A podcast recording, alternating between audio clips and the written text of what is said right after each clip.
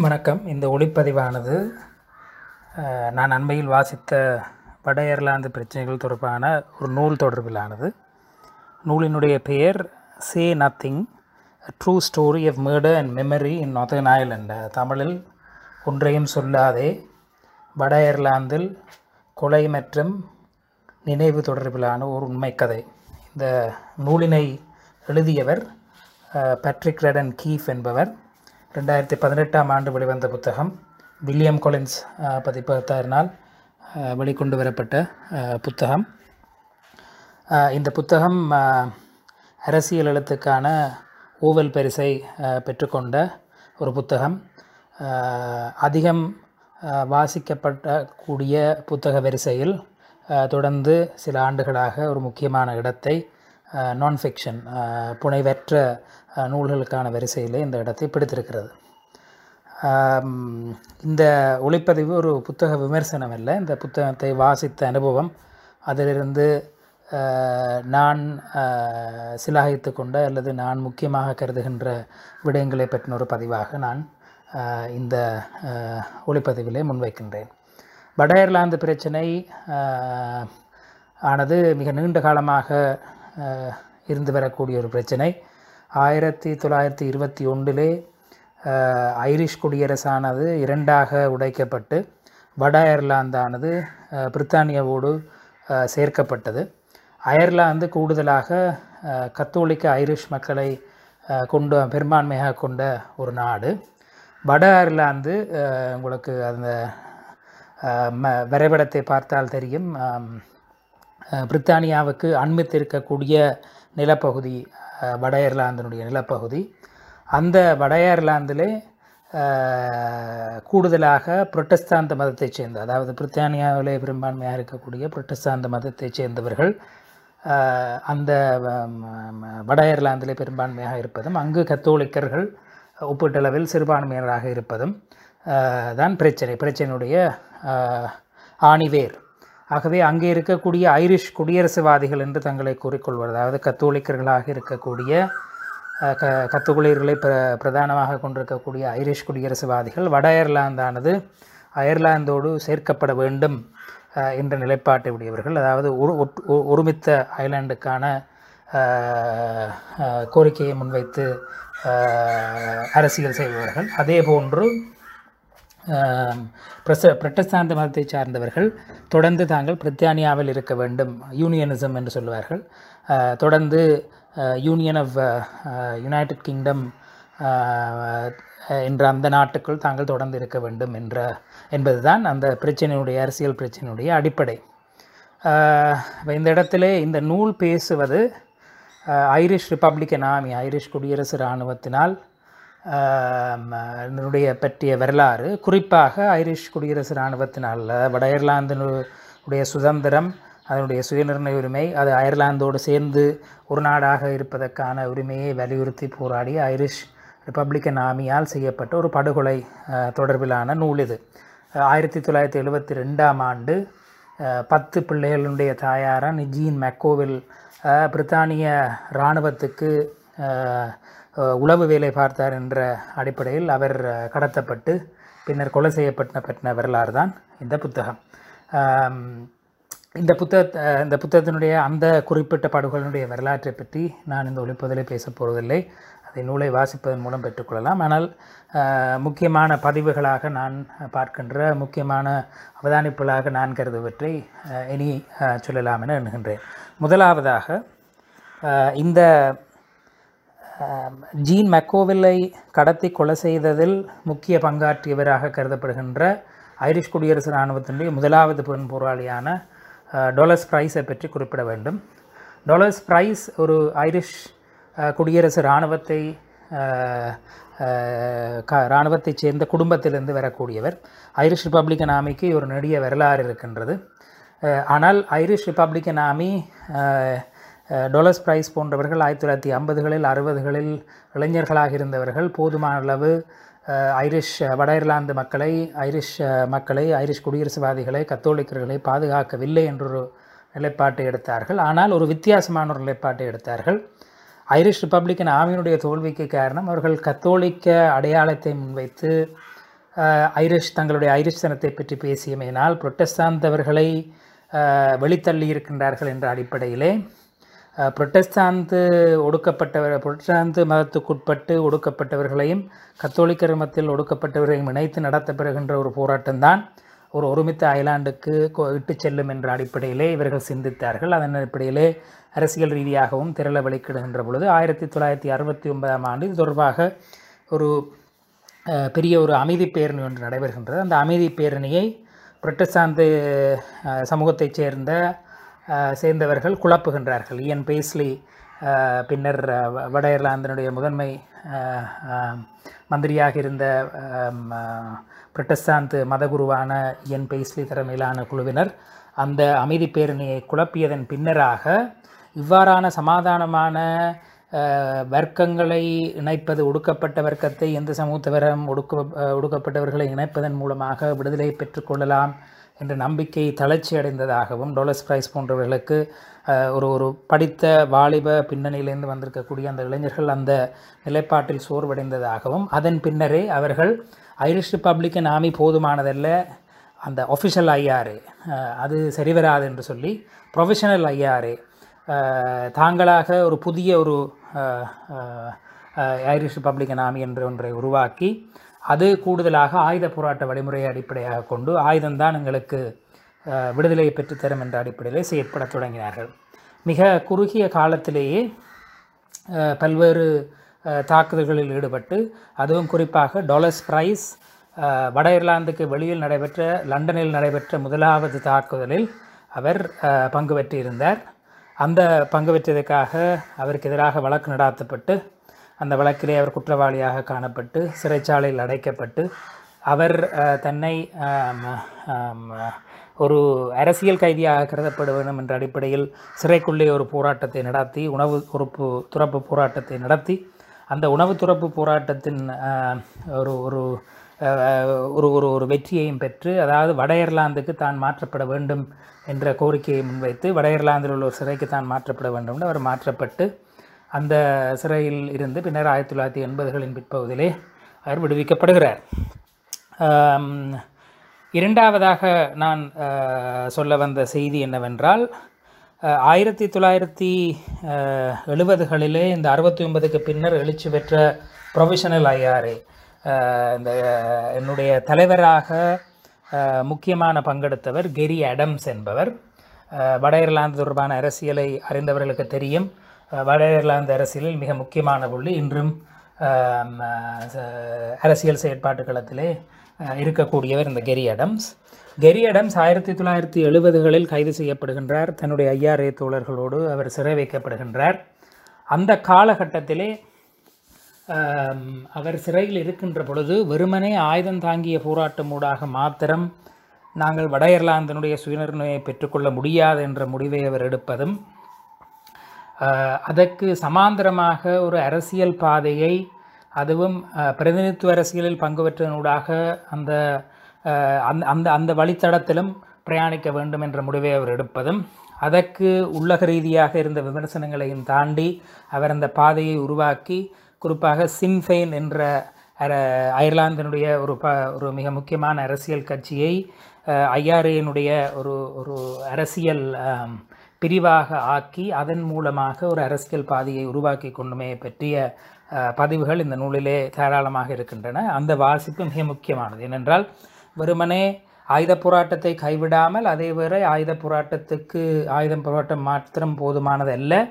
அந்த ஆயுத போராட்டத்தில் ஈடுபடுபவர்களே ஒரு சமாந்தரமான ஒன்றோடு ஒன்று ஒத்துழைக்கக்கூடிய ஒரு அரசியல் பாதையும் ஒரு அரசியல் பங்கு பெற்றரும் அரசியல் ஈடுபாடும் பிரதான அரசியல் நீற்றுவத்தோடு பேசக்கூடியவாறும் இருக்க வேண்டும் என்பதனை கவனிக்க வேண்டும் அதாவது அவர் எடுத்து வைத்த முதல் படி ஆயிரத்தி தொள்ளாயிரத்தி எழுபதுகளின் மத்தியிலே இதே அரசியல் கைதி என்ற என்ற நிலைப்பாடு தங்களுக்கு வழங்கப்பட வேண்டும் என்பதனை முன்வைத்து பாபி சான்ஸ் என்பவர் ஐஆர்ஐ சேர்ந்த பாபி சான் என்பவர் உணவுத்துறை போராட்டத்தை நடாத்தி வருகின்ற பொழுது வட இர்லாந்திலே ஒரு குறிப்பிட்ட ஒரு இடத்திலே ஒரு இடைத்தேர்தல் ஒன்று வருகிறது. பிரித்தானிய பாராளுமன்ற உறுப்பினர் பதவிக்கு. அதில் பாபி சான் சிறையில் இருந்தவாறு அவரை போட்டியிட வைத்து அவரை வெற்றி பெற வைத்து ஐஆர்ஏனுடைய அந்த அரசியல் தடத்தை எவ்வாறு கெரியடம்ஸ் ஆரம்பித்து வைக்கின்றார் என்பதனையும் பின்னர் எண்பத்தி மூன்றாம் ஆண்டு அவர் பின்னர் சிறையை விட்டு வெளியே வந்து அதன் தொடர்ச்சியாக ஐஆர்ஏவை பலவப்படுத்தி அதன் போன்று சின்ஃபைனையும் ப பலப்படுத்தி தானும் எண்பத்தி மூன்றில் ஒரு பாராளுமன்ற உறுப்பினராக வருகின்ற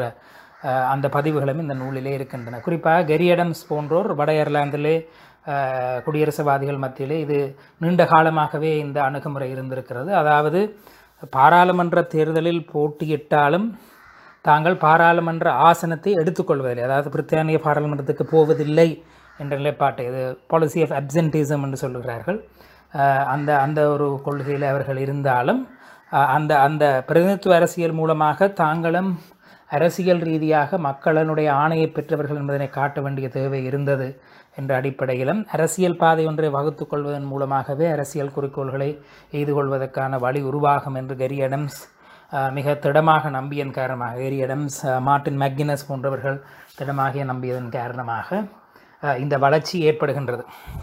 இந்த வளர்ச்சியினுடைய அதனுடைய அந்த அந்த செயல்முறை இட்டு சென்ற இடம்தான் இறுதியாக ஆயிரத்தி தொள்ளாயிரத்தி தொண்ணூற்றி எட்டாம் ஆண்டு குட் ஃப்ரைடே அக்ரிமெண்ட் என்று சொல்லப்படக்கூடிய வட இர்லாந்து கட்சிகளுக்கும் இங்கிலாந்து அரசாங்கத்துக்கும் ஐரிஷ் அரசாங்கத்துக்கும் இடையில் நடைபெற்ற இடம்பெற்ற அந்த உடன்படிக்கை. அந்த உடன்படிக்கையில் மிக முக்கியமான விடயம் என்னவென்றால் வட இர்லாந்து மக்களில் ஒரு பெரும்பான்மையினருக்கு சுயநிர்ணய உரிமை இருப்பதாக ஏற்றுக்கொள்ளப்பட்டு அவர்களில் ஒரு பெரும்பான்மையினர் அயர்லாந்தோடு சேர்ந்து கொள்வதாயின் என்று முடிவு எடுக்கின்ற பொழுது அந்த முடிவை பிரித்தானியா மதிக்கும் என்ற ஒரு விடயம் சேர்க்கப்பட்டிருந்தது. அந்த விடயத்தின் அடிப்படையில் ஐஆர்ஏ சின்ஃபெயின் அந்த ஒப்பந்தத்தை ஏற்றுக்கொண்டு அவர்கள் நுழைந்திருந்தார்கள் இந்த குட் ஃப்ரைடே தான் நான் சொல்ல வந்த மூன்றாவது விடயம். குட் ஃப்ரைடே அக்ரிமெண்ட்டை ஏற்றுக்கொண்டமையை மிகவும் கடுமையாக ஐஆர்ஏயில் இருந்தவர்கள் ஐயாயிரம் இருந்த ஒரு குறிப்பிடத்தக்கோர் விமர்சித்தார்கள். அதாவது இவ்வளவு காலம் என் எதற்காக நாங்கள் போராட்டத்தை நடத்தினோமோ அந்த போராட்டத்தினுடைய குறிக்கோள்களை கைவிட்டுவிட்டு சின் கெரி அடம்ஸ் மேட்டின் மெக்கினஸ் போன்றவர்கள் ஐஆர்ஏவை பிரதான நீரத்தோட்டோடு பிரித்தானிய ஆதிக்க அரசியலுக்கு அடிபணிய வைத்து விட்டார்கள் என்றும் மிக கடுமையான விமர்சனத்தை டாலர்ஸ் பிரைஸ் போன்றவர்களை முன்வைத்தார்கள். அதாவது சிறை சென்று வந்த ஐஆர்ஏயில் நீண்டகால செயற்பாட்டுவாதத்தில் ஊறி திளைத்திருந்த பெர்னான் ஹியூக்ஸ் என்ற நபரை பற்றி பேசப்படுகின்றது. ஐஆர்ஏனுடைய இராணுவத்தினுடைய கெரியடம்ஸுடைய முக்கியமான வலதுகரமாக செயற்பட்டவர். அவரை போன்றவர்கள் தாங்கள் தங்களை நம்பி இந்த ஐஆர்ஐயில் சேர்ந்து தங்களுடைய இளமை பருவத்தை துளைத்தவர்களுக்கு ஒரு துரோகம் அளித்து விட்டதாக அவர்கள் கருதி இந்த குட் ஃப்ரைடே அக்ரிமெண்ட்டை எதிர்த்தார்கள். ஐஆர்ஐவை இதனை சேர்ந்தவர்கள் அதில் இன்னும் சிலர் மிக குறுகிய சிலர் தான். ஆனால் ப்ரொஃபஷனல் ஐஆர்ஐயில் இருந்து பிரிந்து தாங்கள் ரியல் ஐஆர்ஐ என்று இன்னும் வேறு பிரிவுகள் உருவாக்கப்பட்டன. தாங்கள் தொடர்ந்து ஆயுத போராட்டத்தை முன்னெடுக்க போகிறார் என்று அவ்வப்போது சில தாக்குதல்களையும் தொண்ணூற்றி எட்டு குட் ஃப்ரைடே அக்ரிமெண்ட்டுக்கு பிறகும் அவர்கள் செய்தார்கள். அப்போ இந்த அப்போ கெரி அடம்ஸ் ஒரு ஒரு காலத்தில் ப்ரொஃபஷனல் ஐஆர்ஐனுடைய மிக முக்கியமான தலைவராக இருந்த கெரி அடம்ஸ் இந்த குற்றச்சாட்டை முன்வை முகம் கொடுக்க வேண்டிய ஒரு தேவை இருந்ததும் அந்த அடிப்படையில் அதை எவ்வாறு அவர் கையாண்டார் என்பதும் அதனை அந்த நேரத்தில் அரசியல் தலைமை எவ்வாறாக கையாண்டது என்பதும் இங்கு முக்கியமாக பார்க்கப்பட வேண்டியது. எங்களுடைய ஈழத்தமிழ் சூழலிலும் நாங்கள் எங்களுடைய போராட்டத்தை வைத்து பார்க்கின்ற பொழுது எங்களுடைய போராட்டத்தில் போராட்டத்தை பற்றி நாங்கள் ஆழமாக சிந்திக்கின்ற பொழுது இந்த இந்த சமாந்தரங்களை நாங்கள் புரிந்து கொள்வதும் அதிலிருந்து பாடங்களை கேட்பதும் முக்கியமாக இருக்கின்றது. நாலாவது விடயம் சுவாரஸ்யமானது. கெரி அடம் தொடர்ந்து எல்லோருக்கும் தெரியும் அவர் அவர்தான் ஐரிஷ் ரிப்பப்ளிக்கன் ஆர்மியினுடைய மிக முக்கியமான ஒரு தலைவராக இருந்தார். இராணுவத்தினுடைய தலைவராக இருந்தார். வெறுமனே ஒரு அரசியல்வாதியாக பரிணாமம் எடுத்தது மாத்திரமல்ல இராணுவத்திடம் இருந்தார் ஆனால் கெரி அடம்ஸ் இதனை தொடர்ந்து நிராகரித்து வந்தார். ஏனென்றால் ஒரு ஐஆர்ஏ தடை செய்யப்பட்ட அமைப்பாக இருந்ததன் காரணமாக வெறுமனே ஐஆர்ஏயில் உறுப்புரிமை இருப்பதே அவருக்கு தனக்கு எதிராக வழக்குகளை கொண்டு வரக்கூடும். அது தான் எடுத்திருக்கக்கூடிய அரசியல் பாதைக்கு தடங்கலாக இருக்கக்கூடும் என்பதனாலோ என்னவோ கெரியிடம் தொடர்ந்து தன்னுடைய கடந்த காலம் தொடர்பாக தொடர்ந்து மறுத்து வந்தார். அதாவது தான் ஐஆர்ஐயில் இருந்ததே இல்லை என்றது. எல்லாருக்கும் தெரியும் கெரியடம் ஐயாரையில் இருந்தார் என்று. ஆனால் கெரியடம் தொடர்ந்து நிலைப்பாடு எடுத்தது வந்து தான் ஐஆர்ஐயில் இருக்கவில்லை என்றும். ஆகவே ஐயாரையினுடைய தவறுகளை பற்றி அவர்கள் இழைத்த அவர்கள் சாதாரண சிவிலியன்களுக்கு எதிரான சிவிலியன்கள் தொடர்பிலே இந்த ஜீன் மெக்கோன்வெல்லுடைய என்ற தாய் கடத்தப்பட்டு கொலை செய்யப்பட்டது தொடர்பாக அந்த சம்பவத்தை அவர் கண்டிப்பார். ஆனால் ஐயாரையே கண்டிக்க மாட்டார். அதாவது ஐஆர்ஐ ஆயுத போராட்டத்தை செய்தது சரி தவறுகள் நடந்திருக்கலாம். ஆனால் நான் ஐயாரையே கண்டிக்க மாட்டேன் என்ற நிலைப்பாட்டை தொடர்ந்து கெரியிடம் செடுத்து வந்தார். இப்போ இதுவும் வந்து ஐஆர்ஐயிலே டாலர்ஸ் பிரைஸ் போன்றவர்கள் மத்தியிலே ஐஆர்ஐயில் நீண்ட காலம் அந்த போராட்டத்தில் பங்கு மத்தியிலே பெரும் கோபத்தை ஜெரி அடம்ஸ் நோக்கி ஏற்படுத்தியிருந்தது.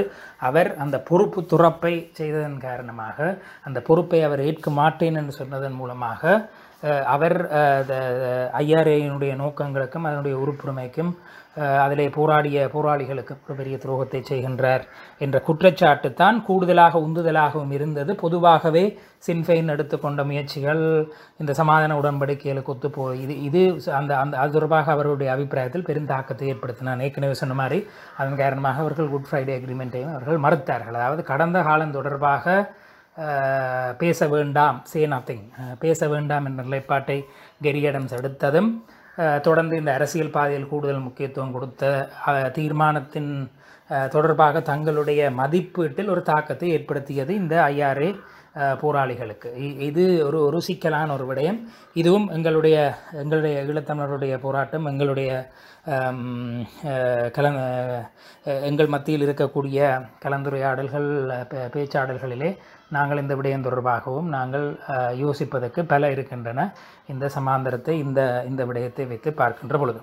இறுதியாக ஐஆர்ஐயினுடைய பங்கு பற்றிய ஒரு முக்கியமான ஒரு போராளி அவர் அவரும் நீண்ட காலம் இருந்தவர். அவர் ஒரு கலாநிதி பட்டத்தை பின்னர் செய்து அவரும் இந்த விமர்சன அணியில் இருந்தார். அதாவது கெரி அடம்ஸ் எல்லாவற்றையும் கைவிட்டு விட்டார். குட் ஃப்ரைடே அக்ரிமெண்ட்டை எதிர்த்தவர்.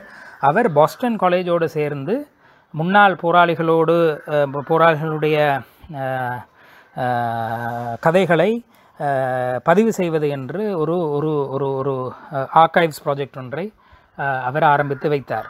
அந்த ப்ராஜெக்ட் இல்லை அவர்கள் ஐஆர்ஏ போராளிகளுக்கு கொடுத்த வாக்குறுதி நீங்கள் இறந்ததன் பின்னர் தான் இந்த நீங்கள் என்னத்தை சொல்லீர்களோ அல்லது அது தொடர்பான விடயங்களோ வெளியில் வரும் என்ற வாக்குறுதியின் அடிப்படையில் செய்யப்பட்ட ஒரு ஆர்கைவ்ஸ் ப்ராஜெக்ட் ஆனால் இந்த ஜீன் மெக்கோவில் என்னுடைய படுகொலை தொடர்பான விசாரணை நடைபெறுகின்ற பொழுது இது தொடர்பிலே ஒரு ஊடகவியலாளர் அந்த ஆர்கைவ்ஸ் ப்ராஜெக்டிலே பங்கு பெற்ற ஊடகவியலாளரால் எழுதிய நூலை வைத்துக்கொண்டு வட அயர்லாந்து போலீஸாரும் இங்கிலாந்து அரசாங்கமும் பாஸ்டன் காலேஜ் பாஸ்டன் காலேஜ் அமெரிக்காவில் உள்ள பாஸ்டன் காலேஜிடம் அந்த ஆர்கைவ்ஸ் ப்ராஜெக்டில் இருந்த அந்த பதிவுகளை அவர்களுடைய நேர்காணலை தருமாறு கேட்டிருந்தார். அந்த நேர்காணலே ஐஆர்ஏ முன்னாள் போராளிகள் சிலர் கெரி அடம்சனுடைய உத்தரவின் பேரில் தான் இந்த கொலை செய்யப்பட்டது என்று அவர்கள் சொல்லியிருந்தார்கள். அந்த அடிப்படையிலே கெரி அடம்ஸுக்கு எதிராக விசாரணை நடைபெற்று பின்னர் நீதிமன்றம் வெறுமனே இந்த நேர்காணல்கள் அடிப்படையில் தங்கி நிற்க முடியாது குற்றம் ஒன்றை நிரூபிப்பதற்கா என்ற அடிப்படையிலே கெரி அடம்ஸும்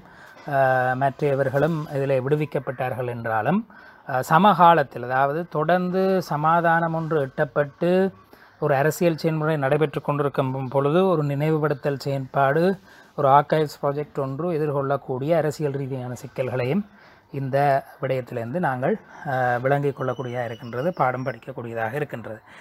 இப்படியான பல விடயங்களை மிகவும் சுவாரஸ்யமாக ஒரு ஒரு எழுத்து நடையிலே பட்ரிக் டெடன் கீஃப் எழுதியிருக்கிறார். இந்த மாதிரியான ஆம், முரண்பாடுகளுக்கூடாக வந்த சமூகங்களுடைய வரலாற்றை அவர்களுடைய அனுபவங்களை நாங்கள் அறிவதன் மூலம் எங்களுடைய அரசியல் செல்நருகையும் நாங்கள் சிறப்பாக்கி சிறப்பாக்கிக் கொள்ளலாம் ச- சீராக்கிக் கொள்ளலாம் என நம்புகின்றேன். பிற்குறிப்பாக தற்போதைய சூழ்நிலை பற்றியும் இரண்டு வார்த்தைகளை சொல்லலாம். தற்பொழுது கெரி அடம்ஸ் ஆயிரத்தி தொள்ளாயிரத்தி எண்பத்தி மூணுலேருந்து ரெண்டாயிரத்தி பதினெட்டு வரை அவர் சின்ஃபைன் கட்சியினுடைய தலைவராக செயற்பட்டார். அந்த கட்சி ஒரு அபரிதமான வளர்ச்சியை வட அயர்லாந்தில் மாத்திரமல்லாமல் அயர்லாந்திலும் பெற்று அண்மையில் நடந்த ரெண்டாயிரத்தி இருபதாம் ஆண்டு நடந்த அயர்லாந்தின் பாராளுமன்றத்தில் நடந்த தேர்தலில் அதிகூடிய வாக்குகளை பெற்ற கட்சியாக சின்ஃபேன் உருமாயிருக்கிறது தனித்து ஆட்சி அமைக்கக்கூடிய அஹ், வல்லமை அவர்களுக்கு இல்லாவிட்டாலும் ஒரு தனிப்பெருங்கட்சியாக சின்ஃபேன் அயர்லாந்தில் வளர்ந்திருக்கின்றது. அதேபோன்று வட அயர்லாந்தில் சனத்தொகையியலில் ஏற்பட்டுள்ள மாற்றங்கள் கூடுதலாக ஐரிஷ் குடியரசுவாதிகள் கத்தோலிக்கர்கள் பெரும்பான்மையை நோக்கி செல்லக்கூடிய வாய்ப்பு இருப்பதும் பிரெக்சிட்டுக்கு பின்னர் ஐரோப்பிய ஒன்றியத்தில் இருக்க வேண்டும் என்பதுதான் வட இர்லாந்து மக்களுடைய பெரும்பான்மையினுடைய தெரிவாக ரெண்டாயிரத்தி பதினாறில் நடந்த அந்த வாக்கெடுப்பில் வெளிப்பட்டிருந்தது. உங்களுக்கு தெரியும் பிரித்தானியாவுடைய பெரும்பான்மை ஐரோப்பிய யூனியனை விட்டு வெளியேற வேண்டும் இருந்தது. வட இர்லாந்து இல்லை நாங்கள் தொடர்ந்து உள்ளே இருக்க வேண்டும் இருந்தது. இந்த சூழ்நிலையிலே பிரித்தானியா ஐரோப்பிய ஒன்றியத்தை விட்டு வெளியேறி இருக்கக்கூடிய சூழலும் வட இர்லாந்து மக்கள் தொடர்ந்து ஐரோப்பிய ஒன்றியத்தில் இருப்பதை விரும்புகின்ற சூழலும் அயர்லாந்து ஐரோப்பிய ஒன்றியத்தினுடைய உறுப்பினராக தொடர்ந்து இருக்கின்ற சூழலும் ஒரு ஒருமித்த அயர்லாந்தை உருவாக்குவதற்கான ஒரு நிலைமையை உருவாக்கி வருவதாக அரசியல் அவதானிகள் கூறுகின்றார்கள். குறிப்பாக குட் ஃப்ரைடே அக்ரிமெண்ட் வட அயர்லாந்தில் பெரும்பான்மையினர் ஒரு ஒருமித்த அயர்லாந்தை விரும்புகின்றார்கள் போன்று தெரிகின்ற சந்தர்ப்பத்தில் ஒரு ஒப்பங்கூடலுக்கு பிரித்தானியா அழைப்பு விடுக்க வேண்டும் என்ற ஒரு சட்டக்கடமையை அவர்கள் மீது விதித்திருக்கிறது. ஆகவே அந்த ஒப்பங்கூடல் விரைவாக நடக்க வேண்டும் என்பதனை கெரி அடம்ஸ் போன்றவர்கள் சின்ஃபைன் கட்சியினர் வலியுறுத்தி வருகின்றனர். ஆகவே நீண்ட கால நோக்கில் பார்க்கின்ற பொழுது ஆயிரத்தி தொள்ளாயிரத்தி தொண்ணூற்றி எட்டுக்கு பின்னர் இப்பொழுது இருபது வருடங்கள் இரண்டு தசாப்தங்கள் கடந்த நிலையில் அந்த சின்ஃபேன் கட்சியினுடைய ஐரிஷ் குடியரசுவாதிகளுடைய ஒருமித்த ஐலாண்டு கனவானது அடையக்கூடிய ஒரு எல்லை அடையக்கூடிய தூரத்தில் இருக்கின்றது என்பது குறிப்பிடத்தக்கது இந்த ஒளிப்பதவை கேட்டதுக்கு நன்றி வணக்கம் This audio is made with Audio Toolkit for Windows Store, downloaded for free now.